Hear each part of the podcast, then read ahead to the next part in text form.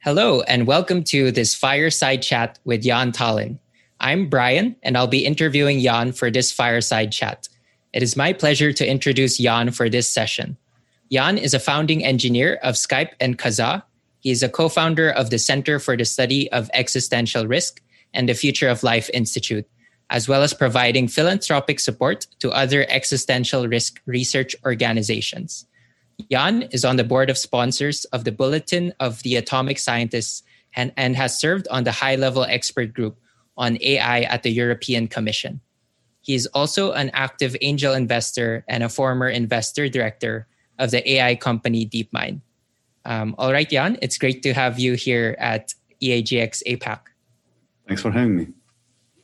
Yeah, so I'm a fan of your background and personality, and I've watched quite a few interviews of yours uh, or talks to prepare for this. Um, but I'd like to dig deeper so we can get started. Um, so, currently, Jaan, what buckets of projects or activities do you spend your time on, and how do you divide your time across these activities? Uh, I consider my um, main two buckets. Uh, as uh, like my philanthropic um, activities. We're trying to uh, you know develop a bunch of software and processes for optimizing effective philanthropy, and um, and the second is basic angel investments. But I'm trying to kind of delegate more and more there to manage my portfolio, which is sort of has like over 100 investments by now so it's it's uh, like a lot of administration all right. So yeah, you're notable in the EA community for like being concerned with AI risks uh, at a very early since a very early time. And I have heard you use the metaphor of the drill and the city to talk about the risks from artificial intelligence before. Uh, could you explain that metaphor for the audience today and how it informs your view on the risks from AI? Yeah, I've noticed that like uh, um, as the interest in uh, AI kind of increases ac- across the world, across the societies, uh, I think people seem to have like one particular blind sight. Uh, so I kind of figured out like one visual model uh, to uh, you know draw attention to that blind side, blind spot, uh, and it's yeah, I, I, call it drill the city, where you can imagine like a drilling operation that you know where you have like drill going deeper into the uh, into the core or into the ground. And um, there's like a small city uh, around it. And the way things work is that uh, this drilling drill kind of unearths um, of uh, some materials that then get packaged and processed uh, into some kind of services and products in the city and then sold or kind of gets integrated there. So like that, that's that's how i figure like how i kind of consider like of ai uh, economics and ai ecosystem. You have like fundamental uh, research organizations that are drilling deeper into the uh, technologies of uh, intelligence what it means to the optimization what it means to be have good planning ability, etc. And those techniques, uh, kind of starting from, uh, kind of, I don't know, uh, simple like linear regression, going into convex optimization, going into reinforcement learning, and now the latest thing for two years has been transformers. Uh, and then those those uh, things kind of get packaged up into into services. And most of the focus uh, when it comes to analyzing impacts is in like what happens above ground, like how these things that have been unearthed in the last uh, like year or, or like a few years get packaged into services and what is the impact of those services and products. Whereas i do think that there is like uh, one should pay attention uh, to the tip of the drill as well because like there is like pro- possibility that it will uh, kind of hit something really explosive uh, and actually uh, the entire operation just blows up. Uh, it we will because we would have like what i call like ai lab accident where we just researchers put their machines to training mode in the evening and the world is not no longer there in the morning. All right. Yeah that's very helpful metaphor. Um, so what have you changed your mind on or updated your beliefs the most on when it comes to ai risks within the last two years? Yeah i think my um, picture has been from one hand, it has been gotten has gotten fuzzier uh, because like uh, I do think that there's like uh, important dynamics happening in the city, uh, and uh, it's very possible uh, that I mean from the start when I you know got into this AI safety racket, I I kind of I, I, noticed that there is like really important parameter which is like the takeoff speed that kind of divides people, divides kind of future scenarios. Uh, and like if you have like slow take takeoff speed, then the then what happens in the city kind of becomes really important. Uh, and uh, uh, if like things can potentially go really fast when the kind of AI capabilities start feeding back into AI capability development more and more, uh, things can, might kind of become exponential, like in the literal sense. So, but like so when I started this, I kind of mostly had this uh, kind of exponential hard takeoff scenario in mind recently I've been updating slowly away from it. And also like there is uh, one additional consideration is that like it's possible that things that happen in the city uh, might kind of influence how the drilling happens. Uh, so it's, uh, uh, for example, like main reason why I'm concerned about militarization of AI uh, is that it may become harder to coordinate the, the, drilling operations. so it's like if there's a you know, military, like yeah, the level of cooperation uh, between uh, different trading operations uh, you know, goes down. So that's uh, yeah, uh, that's another thing. Uh, and, and one one I would say last thing that I have been updating is that there seems to be like a bunch of hardware that will come online in the next few years. so it's like if you have this model that AI is bottlenecked by hardware, there's like a significant bump of probability uh, of having superhuman AI in the next uh, few years. Uh, to clarify that, so you're saying like you think the hardware needed to achieve transformative AI is like more more. Yeah, more so that, there is like one yeah. one particular model that OpenAI is but particularly kind of fond of is that uh, like who cares about the software? Like it's it's just like uh, we have experience that like uh, hardware is is is like the thing that that that really matters. Uh, I think Richard Sutton also has, has written like this bitter lesson essay where he kind of uh, points points towards that. Like we, we can do a lot of software cleverness, but in the end, like just hardware comes and and over kind of wipes away this this software advances by just uh, kind of sort of inventing itself. Uh, and uh, and like it's uh, it's known that that in the next few years, as people are kind of moving away from graphics cards that were just developed for gaming to specialized AI hardware. There's a, there's a particular bump uh, that that's coming. All right. So uh, one question from the audience is: uh, so in the Netflix documentary, "The Social Dilemma," uh, Jaron Lanier describes the attention economy as an existential risk, uh, and this is echoed throughout the de- documentary by other figures. Uh, what are your thoughts about that, and how would you relate that to your what you said that okay the things in the city could affect the the mm-hmm. drilling. Yeah. Yeah i like i uh i mean i i would be surprised if that would be kind of literally true that like the reason why homo sapiens uh kind of uh, goes into exist goes like out of existence is because of like social networks. Uh that seems uh, unlikely, uh, to put it mildly. But uh, on the other hand, it's exactly like that. It, like it does kind of create like unhealthy dynamics and kind of unhealthy incentive landscape. It already has created unhealthy incentive landscape, and these incentive landscapes kind of do feed back into into how the kind of future is going to be future trajectories are going to be constrained.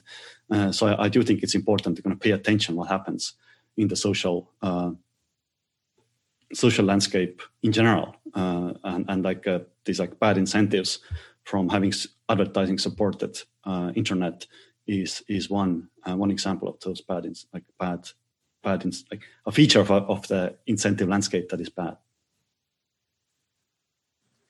All right. Yeah. So many ai researchers um, have different views on when human level ai would be created but uh, for you personally around when would you say this would be created and how has this view of yours updated within the last two years Yeah, I, I kind of my um, sort of interesting thing is that like I don't. Uh, there's a lot to kind of disagree about with Ray Kurzweil, but he has been kind of uh, hammering this like concrete date, like uh, uh, 20 uh, uh, 45, and uh, myself is like, oh, like who knows? but so I got, but over time, I'm gonna keep updating, and, and like my my estimates do sort of what's the word?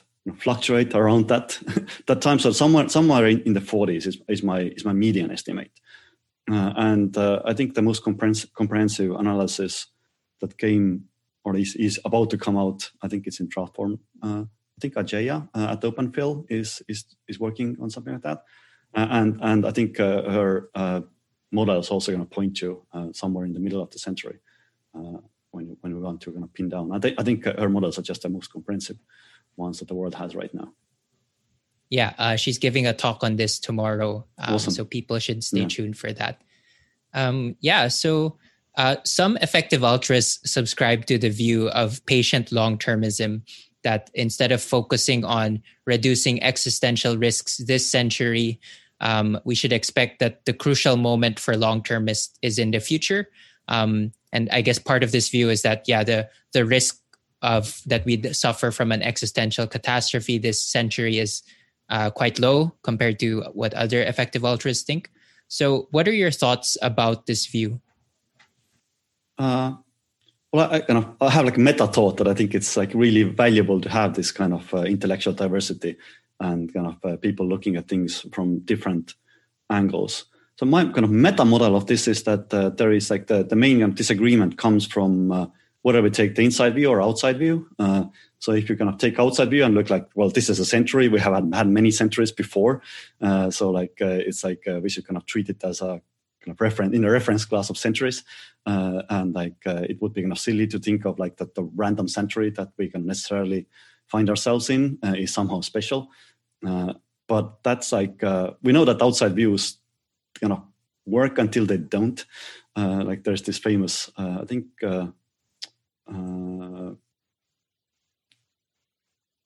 I'm blanking out right now, uh, but uh, I think it was Taleb, but I'm not sure. There's a black swan thing that that you um, like, or like the Turkey experiment. Like Turkey had with with each additional data, Turkey will get kind of more and more confident based on their outside view that, that humans are really good, uh, and like they just come feed feed and and ah. treat treat nicely.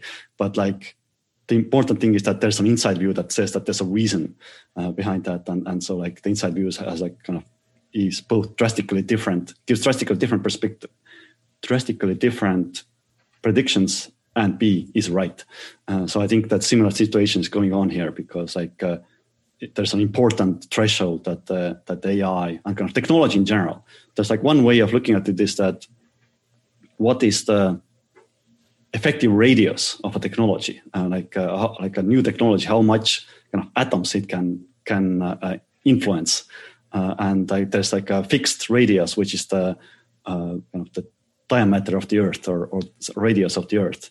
so you can kind of compare like what is the power of technologies, and in some ways, the, I would argue that this century the, the power of, of technologies is kind of approaching the radius of the earth in some abstract sense. Uh, so like the, we should expect some kind of phase transition this century. Therefore like the, the outside views don't really uh, we should be kind of at least humble uh, uh about we should not be confident that the outside views are, are going to give good predictions yeah okay yeah that's a good mental model of the inside versus outside view um, so, given that, what would you have your own probability estimate for the likelihood of an existential catastrophe mm-hmm. catastrophe happening this century? If you'd like to talk about your views on that. Yeah, so I'm not very confident, uh, but I'm like fairly confident that I'm in double digits. Uh, so, like, if I kind of had to, uh, I suppose obvious Schelling point for double digits, double digits are or two double two obvious Schelling points, whether you use log scale or or or uh, normal scale, are like 33% or or uh, or 50%. So like somewhere between 30, 33 or, or 50% is is my um, expectation of existential catastrophe. And it's kind of like yeah dominated by this argument that uh, that indeed we're going to have like very transformative technologies uh, this century where like small group of people or or, or even like one person uh, can just completely affect the the mostly i'm concerned about environmental effects uh, so kind of like radical environmental effects. Uh, i do think that if, if there's like like uh, an AI catastrophe or, or biocatastrophe, it will kind of manifest itself in a way that the environment becomes very quickly uninhabitable for biological or like yeah, if it's AI catastrophe, it becomes very quickly uninhabitable for biological uh, creatures because like you have like temperature um, lowering. There was an interesting um, uh, thing that happened, I think last month when Microsoft brought up their under underwater um, server farm, and they found that it had done like seven x better than the, its cousins that are uh, you know, normal cousins uh, above ground. And re- there were two reasons that they cited uh, that why it was the case. One was that there was no oxygen, and B, there were no humans. So you can think about like what AI would be interested in if it wants to kind of increase their its uh, hardware reliability uh, by 7x.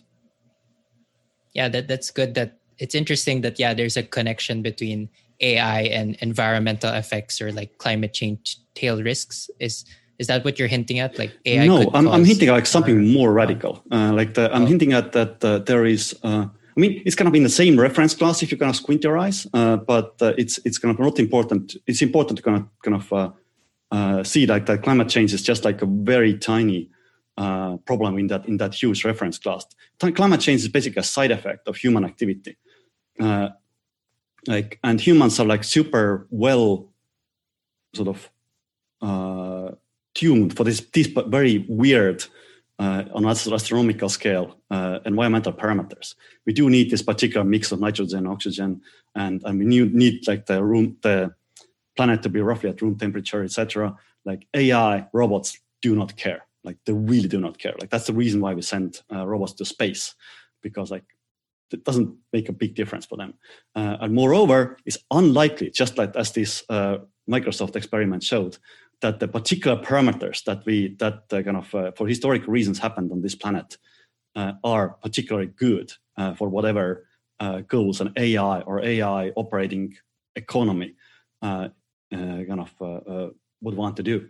So, so which like if if we have like one kind of strong AI takeoff or AI kind of gradually taking over economy and then like optimizing things uh, for whatever paperclip maximization or, or maximization of uh, GDP or whatever it tries to maximize.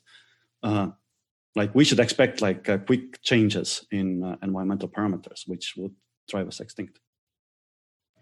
Yeah. Um, could could a specific example be like it uh, whether cools the waters or, or heats up the waters too much that that then um, it yeah, maybe I mean, like, to yeah I mean, like one servers. thing is it, it, would it would just have uh, like this just like sort of the, the, most conservative thing is that it just like we will integrate AI into economy and economy speeds up. Like I mean, like like one important difference between AI and humans that AI is really really fast. It's like one million to one one billion times faster potentially than than the wet carbon that that we have.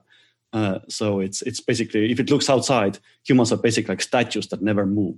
Uh, so so it's like uh, if the economy just speeds up, the side effects also speed up. And so we might have like a billion, global warming only like billion times faster. Uh, probably not billion times, but like thousand times faster. Uh, so, uh, but uh, but it more there might be like more sinister thing. Uh, like like I said, like uh, it's likely that if if we have like a like powerful economy or powerful AI that is interested in in, in uh, astronomical expansion, like almost all the resources that it, that it can can get are outside of this planet. It might be interesting turning the planet into a launch platform, how to how to get to the rest of the rest of the Hubble volume, uh, and uh, and when you do that, you want to like kind of uh, uh, kind of one thing that's that seems likely that it will would, would like to get rid of the atmosphere uh, because it's just as we already know that it's much better to do much better to do uh, engin- like big engineering projects or engineering projects in general, physical engineering projects in vacuum, uh, and uh, in a situation where it can kind of deflect heat, get rid of uh, waste heat better than you can when you have atmosphere kind of blocking things. All right, yeah, that's uh, a really interesting view.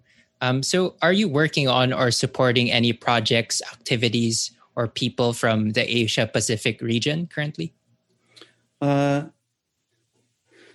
uh, so I I am kind of in, in discussion with Brian Brian Tse every once in a while uh, to see like if there's anything uh, I could uh, help with.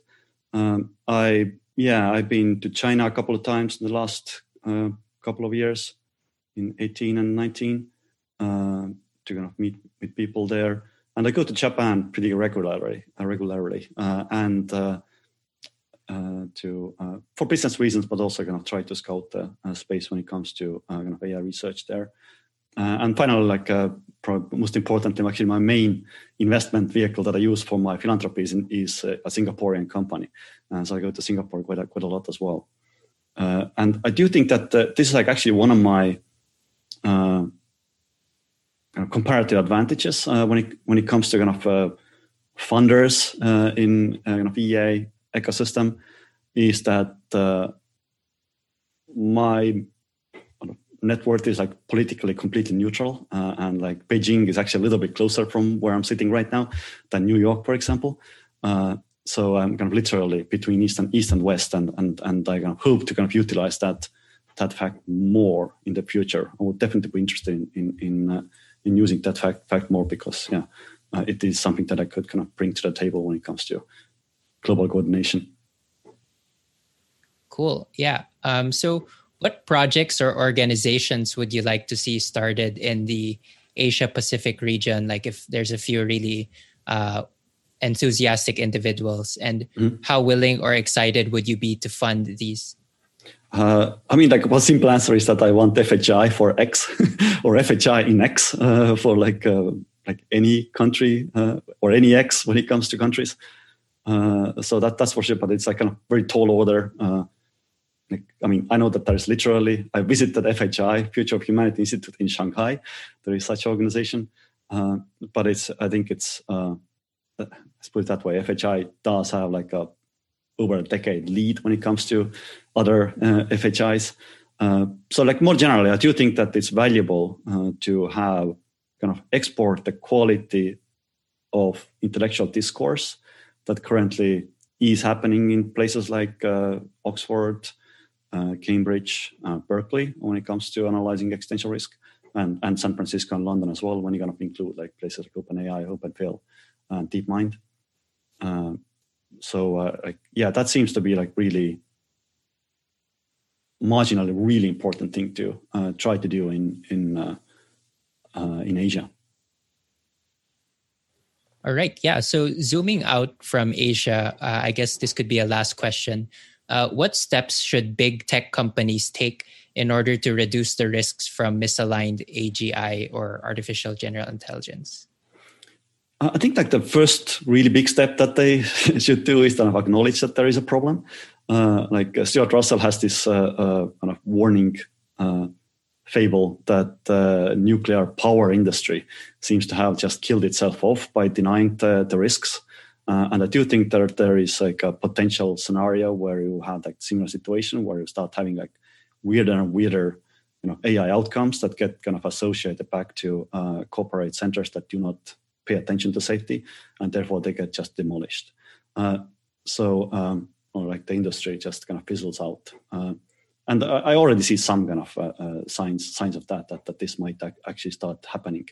Uh, so uh, I do think that the first step is really is kind of like like acknowledging like this like there's like this this like like I mean it's early to say if it's great, but like at least the start is really great. There is this kind of series called Next on Fox Network. Uh, like, oh yeah, uh, I've been watching it. Uh, it's yeah, it's, it's it's it's like uh, at least the start is just like like I would say like it's like one of my talks, but it's it's like just way better done than I could do. and I say like what on a meta level, basically, like the conclusion I get from from watching this thing is that that look the arguments about AI safety they're not hard to understand if you're like you're not directly incentivized to not pay attention to them and I think that that that is like the, the main thing that I that I would like to see in kind of corporate centers. Take the first first step and kind of start cooperating with people who are, who are concerned. All right. So everyone working in big tech companies, you should do a watch party of Next at your company. Yes, Maybe please. that would convince people. Uh, all right. So that's all the time we have for this fireside chat. Uh, thank you so much, Jaan, for your time and insights. And I hope everyone enjoys the rest of the conference. Thank you very much.